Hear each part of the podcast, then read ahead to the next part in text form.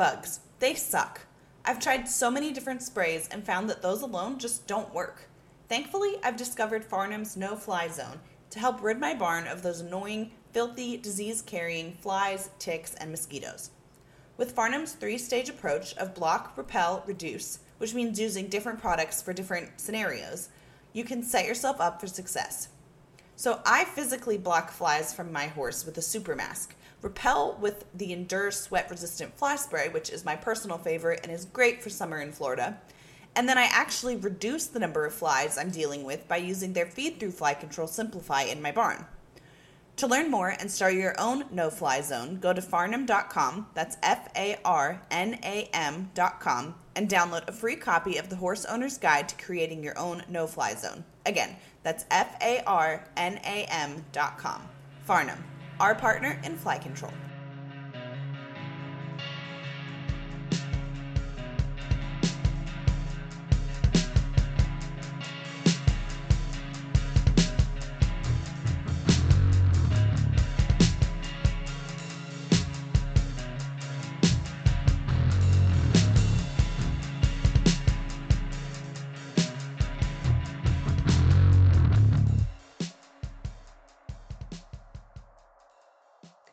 Everyone, welcome back to another episode of The Ride.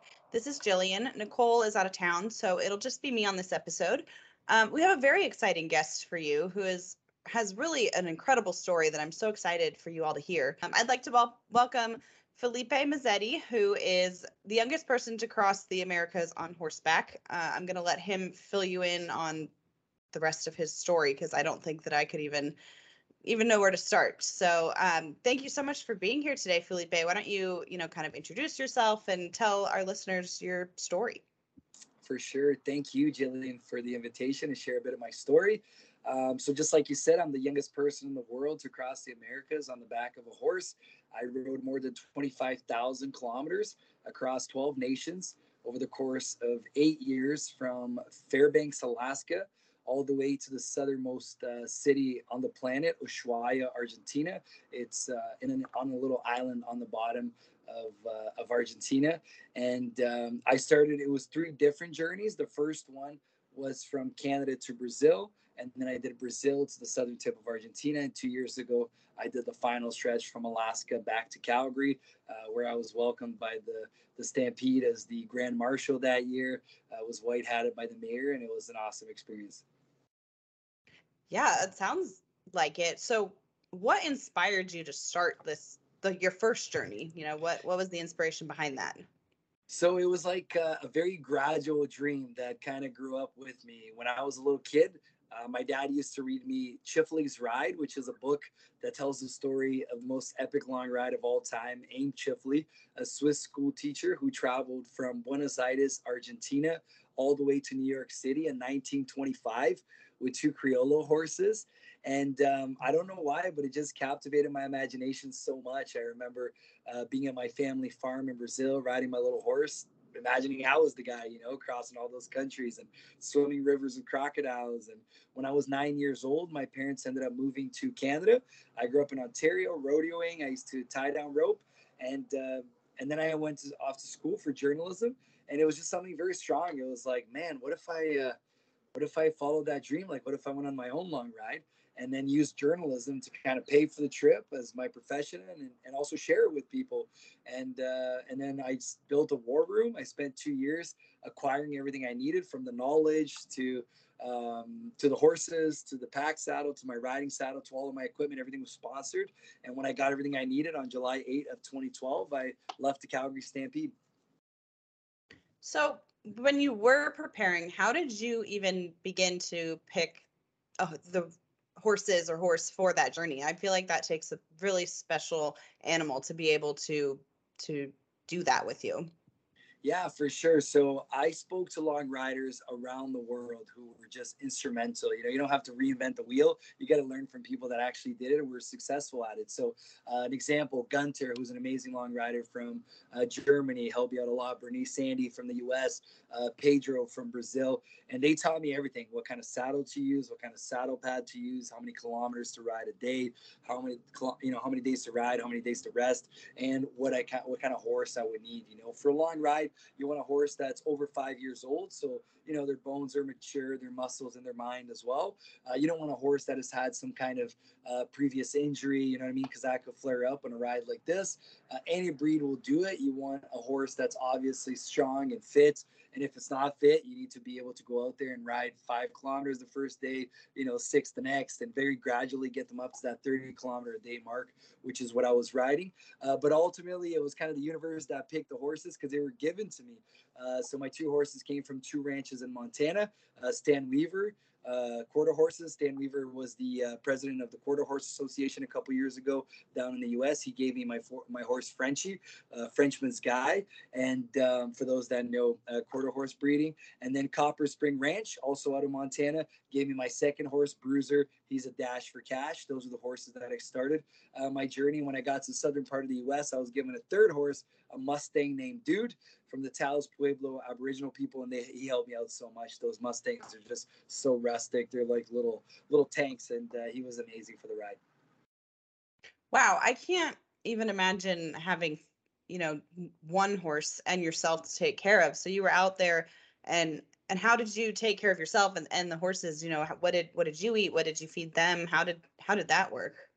Yeah, so that was the toughest. You know, is not only taking care of yourself, but you got three babies that you know rely on you 24 hours a day uh, as you know horses you know it's hard enough to take care of your horse when you're at a ranch when there's running water and, and a grain bucket and, and you know a stack of of hay.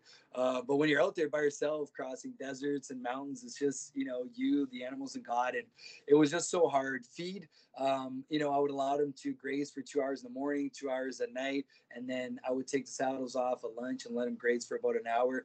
Uh, but the hardest part was finding water. Uh, there were there were portions of the journey where I, I couldn't find water for them. They'd go to sleep with no water. I'd have to get up the next day and, and just literally go to war and find water because, as you know, colic um, is a, a ginormous problem for us in the horse world today. And and one of those factors is when horses don't drink enough and um, and they're so dehydrated. So uh, that was the hardest part. But I learned I learned a trick of the trade from Bernice Ende, who I kind of mentioned here earlier, an amazing long rider. She taught me to always carry uh, cooking oil uh, with me wherever I was, and uh, that kind of helps to lubricate, uh, like to kind of um, get uh, your horse's intestine, which is super long and sometimes can become dry when they're just eating all day, having no water. it brings some moisture to that and allows for them not to colic. So I always carried cooking oil with me, had a big syringe, and if I didn't have water, I would dump it down their throats. It's also great to put in their feed and makes the horse's coats very shiny and gives them a lot of energy. So different people will use it as well, um, kind of like an extra little um for their animals.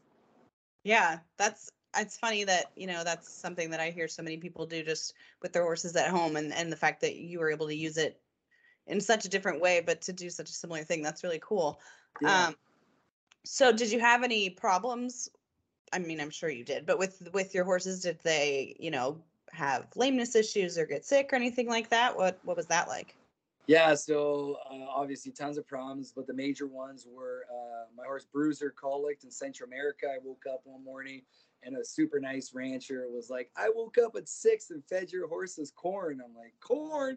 I'm like, oh no, like down in Central America, they use corn a lot uh, for feed. It's cheaper and easier to, to get. But as you know, you know, you can't just give them corn one day. It's, um, you know, recipe for, for disaster. So sure enough, he colicked. Uh, but luckily, luckily, I had some Banamine with him. I was able to, um, you know, to give it to him, and he was okay, and he was able to go to the bathroom and finally got out of it.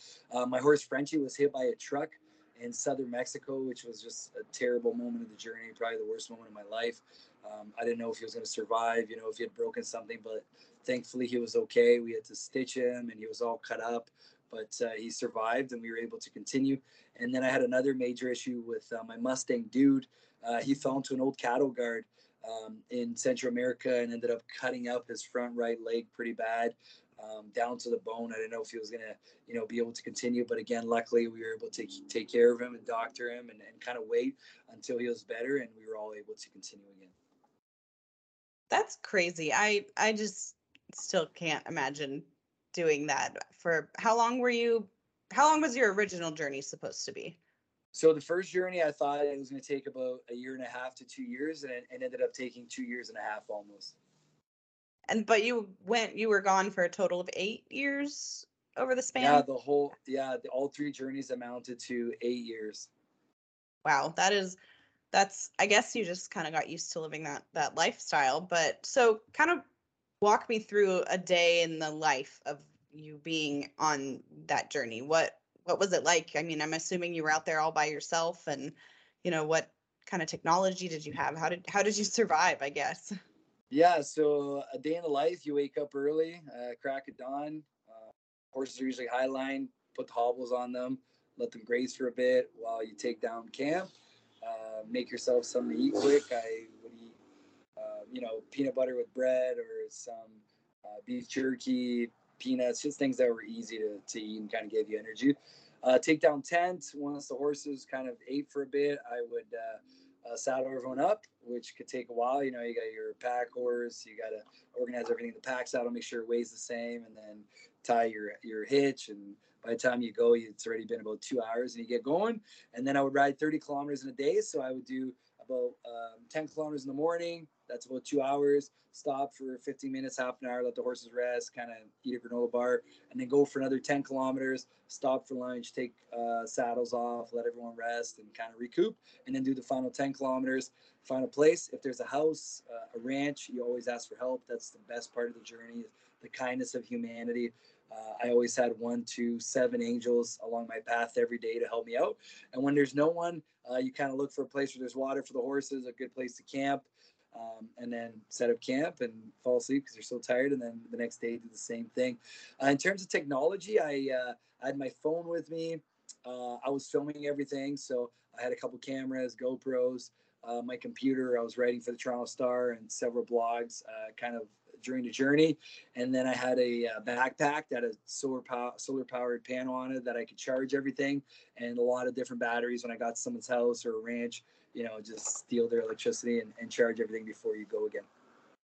Yeah, that's wow. So you were relying on, you know, strangers basically throughout your trip. What what was that like? I feel like that was probably a eye-opening experience. Yeah, it was the best part of the journey. You know, it was the most special. I've I've uh, been able to sit down at the dinner table with drug lords and politicians and people that had everything and people that had nothing, and and you kind of really learn that uh, our skin color may change, the color of our flags, uh, how much money we have in the bank, but we're all inherently the same. You know, when you're in those homes, um, you just realize people just want to love and be loved and they just want the best for their families. And uh, you also learn that the horse is a common language that breaks down barriers. You know, that was kind of like the the glue of everything, and and uh, and the magnet were those horses. You know, because the first thing when I got to those ranches or those homes, I would ask, "Hey, would I be able to rest my horses here today?"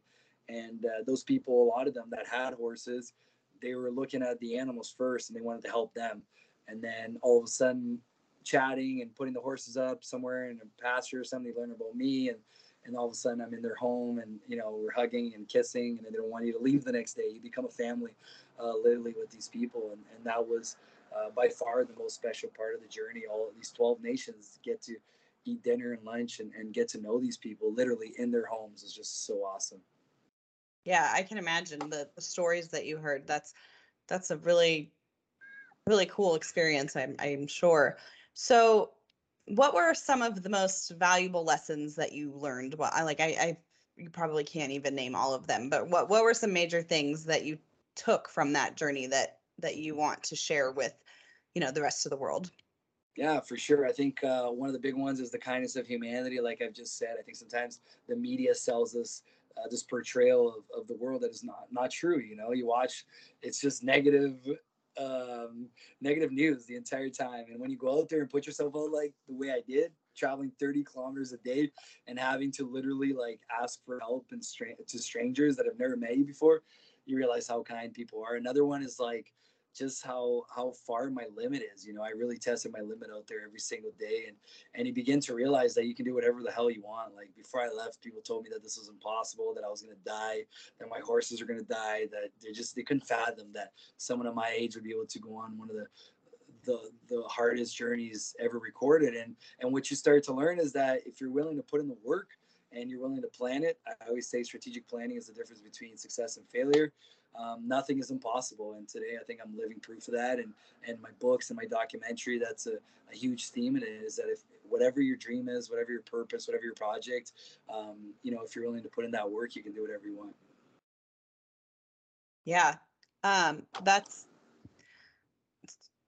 I honestly I'm kind of speechless. It's just such a cool experience that um I think it's so you know you were documenting all of it. Tell us about that about your books and your documentary. How did you put it all together into one piece?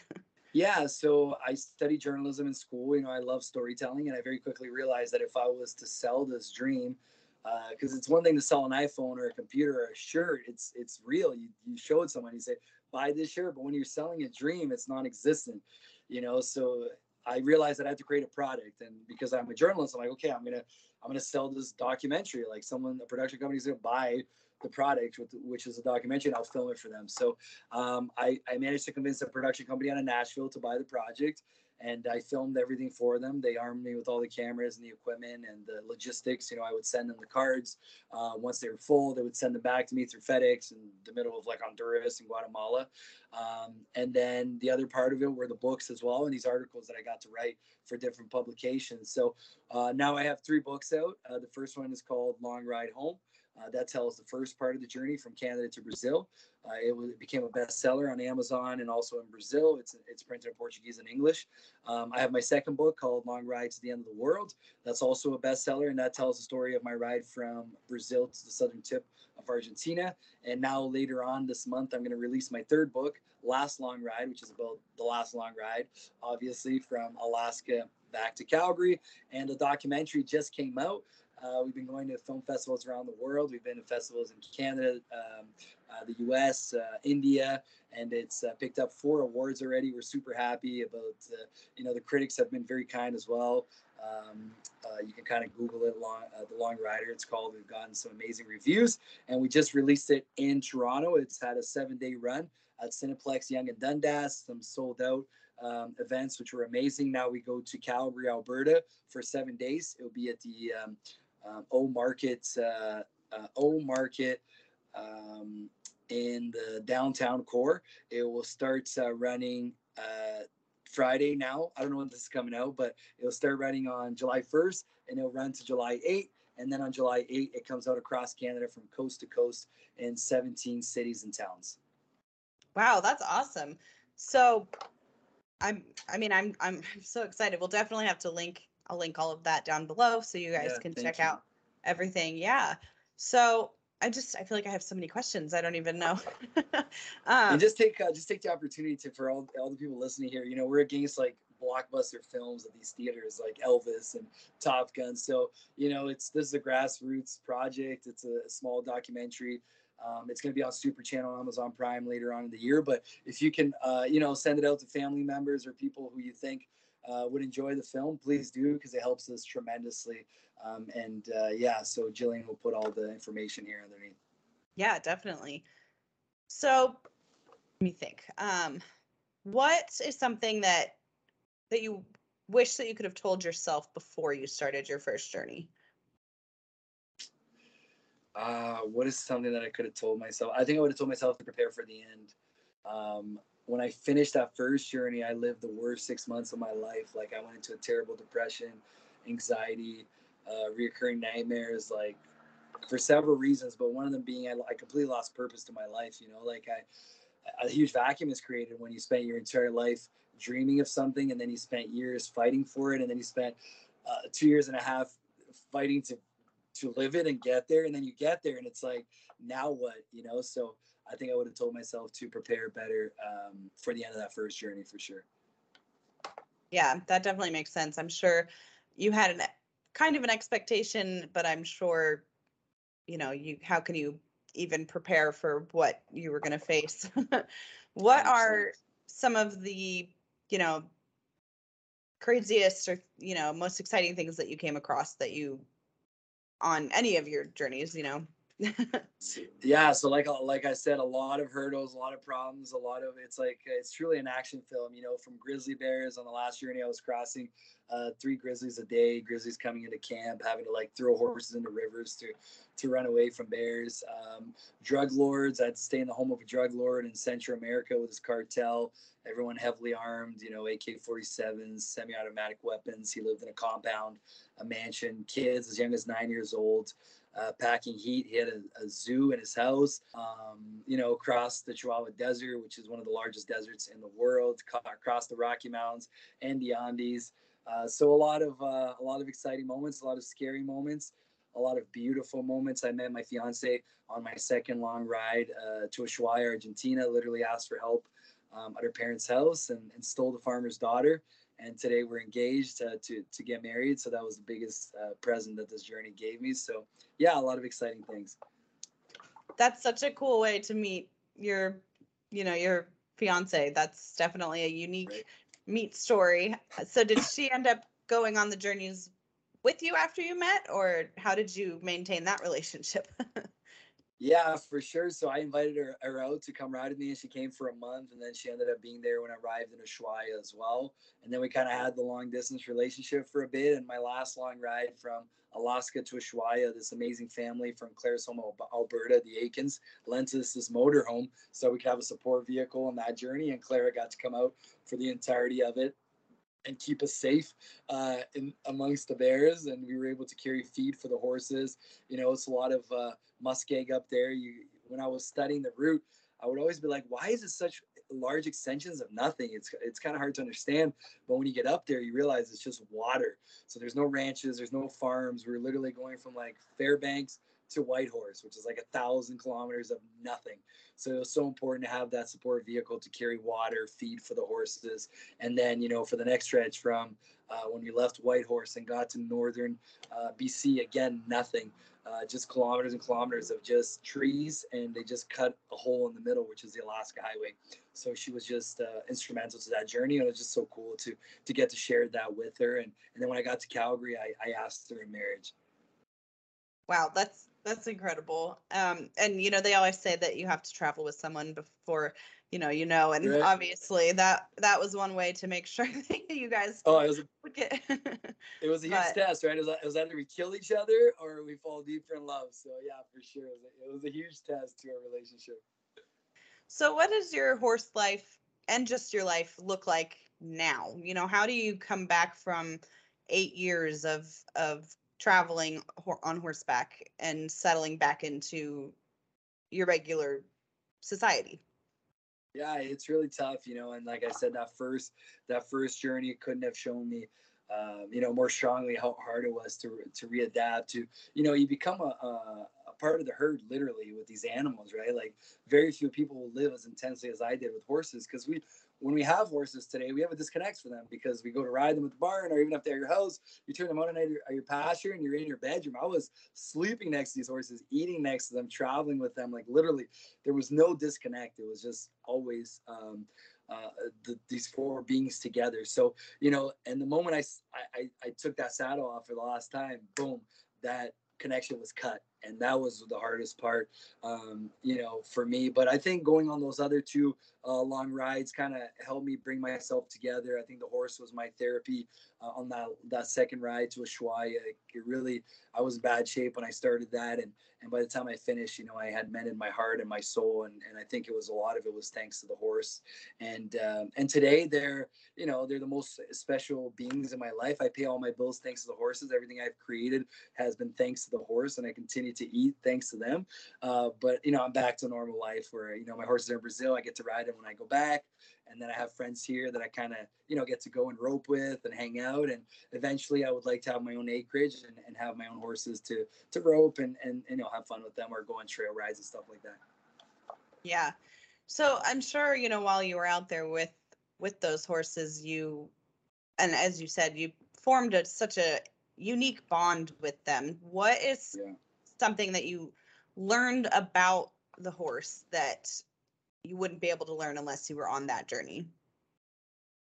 Um, I think just how powerful they are. You know what I mean? It's unbelievable. There'd be some of those mountains out there that I'd be like, you know, we're not gonna make it. Like, and I would be like holding on their tails uh, while they drag me up these like switchbacks, and uh, and they always made it. You know, they always they always crossed the the the hardest um, hurdles that could have been thrown at us, and and um, ultimately i think that's the biggest lesson it's just how powerful they are and and and also how powerful they are uh, in terms of of bringing energy and good to our lives you know?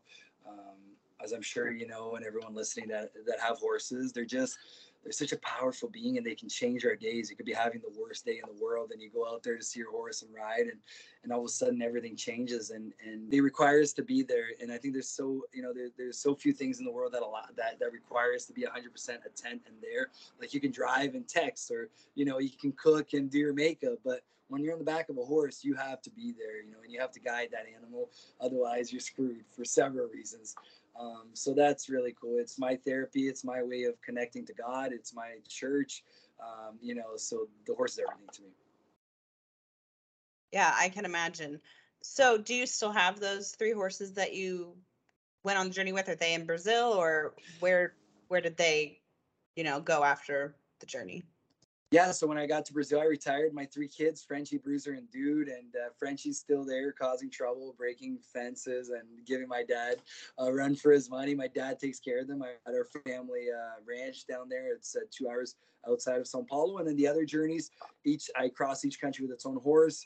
And then when I would get to the border, the horse would go back uh, to its original owner. And then on the last journey from Alaska to Calgary, I had the amazing opportunity to ride two wild horses uh, from the Okanagan Valley. And uh, they're just so hardy, so amazing. And uh, it was just an honor to be able to ride those horses. What was that like? You know, when you say wild, were they completely untouched or, or how did that? Just tell us a little bit about that. Yeah, for sure. So one of them, Smokey, uh, grade that I rode was extremely wild. He had had someone on his back um, once or twice in the round pen. He had packed into the mountains once, but literally the first time I got on him, I was like, I'm gonna die. Uh, you know, he didn't know how to stop. He didn't know how to turn. He didn't know. He wouldn't let you get on him. Um, so that was a huge learning curve. I'd never worked with a wild horse before. Like the Mustang that I was given on the first journey was completely, you know, uh, trained. So uh, this was was a very um, hard moment for me. I didn't have much time, and uh, I had the guidance of uh, Aaron Stokaya, who's an amazing um, man who has trained these horses from a very early age from the uh, Osoyoos uh, native band up there. And uh, he kind of guided me and taught me and helped me uh, train this horse. And then the second horse uh, Mac was from a fellow long rider, Jim McCray. So he was already trained, and that ended up helping a lot as well for, especially for the beginning of the journey. And by the end of it, you know, Smokey was a totally different horse and and had a lot of kilometers under him and was bomb proof. And my fiance actually got to ride him uh, coming into Calgary, which is a major city, and that was a true testament of, okay, he's broke now. You know, he's good to go. Yeah, that's definitely one way to get him broke. Take yeah, him on a sure. cross multiple country trip. Um, so what was it like, you know, you start when you started out and he Smokey wasn't you you know, he had never done that before. So what what was it like watching him kind of take that in and, and grow and and get used to that lifestyle? So it was awesome like all these long rides you know i've been able to to watch these horses mature under me. It's a very natural manner to work with a horse you know like the old timers will say wet saddle blanket. That's that's the best cure for any horse you know. Um, but this ride allows them to see everything like you know what i mean? You're exposing these animals to bridges and towns and cities and fire and rain and tarps and you name it like they're seeing everything. So not only do you see these horses um, mature physically. Like they are so muscular by the end of this journey and so healthy, and their their coats are so shiny. But you also see their minds. Uh, and with Smokey, it was amazing because he was the, I guess, the one that kind of went from being almost completely wild to uh, a trained horse riding through Calgary. Uh, by the end of this, on my fiance, who's not a, you know, a huge cowgirl and not very experienced with horses, she can ride, but you know, she she's not someone that you know is going to be turning barrels uh, at the Calgary Stampede. So that was a huge testament, and it was amazing. I was so proud of him, you know, to see you know how frustrating it was to start with him in a round pen and and having to not be able to stop him to then you know ride him into the Calgary Stampede and through a major city uh, was just amazing. And, and that's what it's all about. You know I don't do this for money or or for ribbons or or for uh, for for um, for trophies. I, I, do this because I love it. It's a, a, beautiful way to meet people and see the world. And uh, ultimately those are the big presents you know to see that horse come into his own and become a sturdy animal is amazing. Yeah it's that is I'm sure it was such a cool thing to watch watch him develop over the time yeah. that you were Out like a proud dad, that's for sure. That's the word I was like trying to look for. I was like a proud father.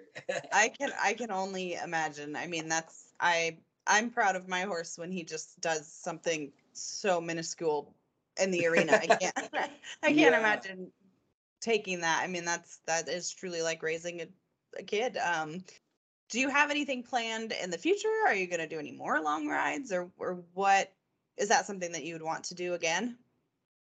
Uh, no, you know, like I, I, I always say this was my last long ride. I, never say never, right? I don't know what's gonna happen in ten years from now, but um, you know, the suffering was real, and I really value mental health, and I could see that if I continue this, I may not, you know, be all there, and I, I don't have kids. I'd like to have a family. I'd like to be there for my children, and and uh, so you know, I was kind of like, okay, I'm I'm blessed to be alive. Like it's a miracle that I'm alive today after everything I've done. So let's uh, hang out the old saddle and and you know just go on short trail rides with a beer at the end of the day.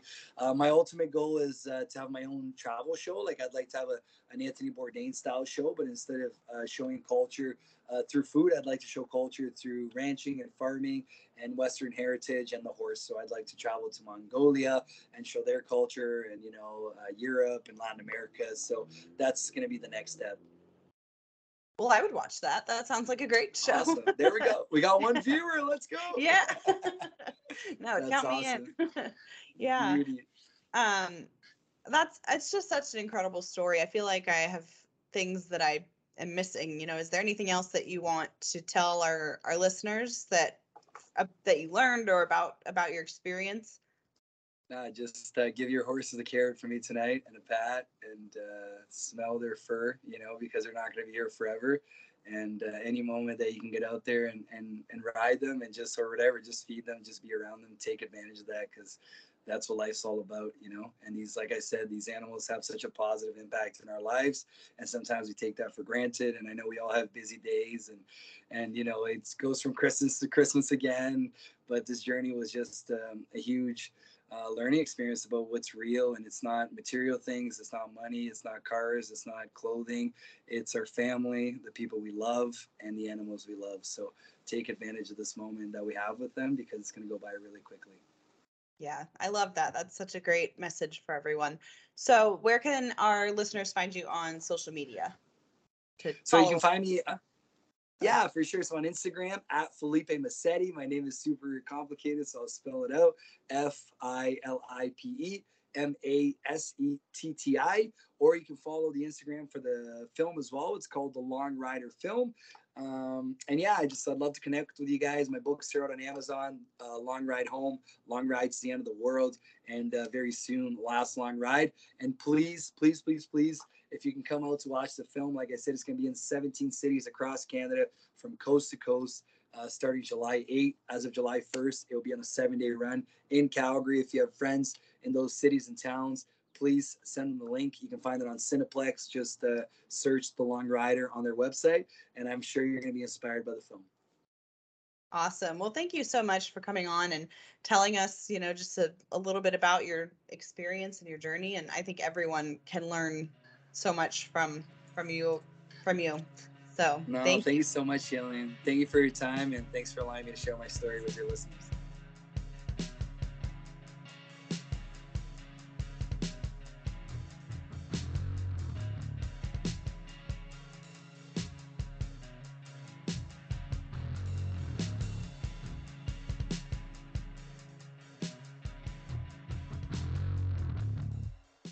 Guys for tuning in to the Ride Podcast. We hope you enjoyed this episode, and please be sure to subscribe wherever you listen to podcasts. Follow Horse and Rider Magazine on social media and find us at horseandrider.com. If you guys have any questions or comments, please be sure to hit us up at horse and rider at equinenetwork.com. We want to hear from you guys. And if you like what you're listening to, be sure to leave us a review on iTunes.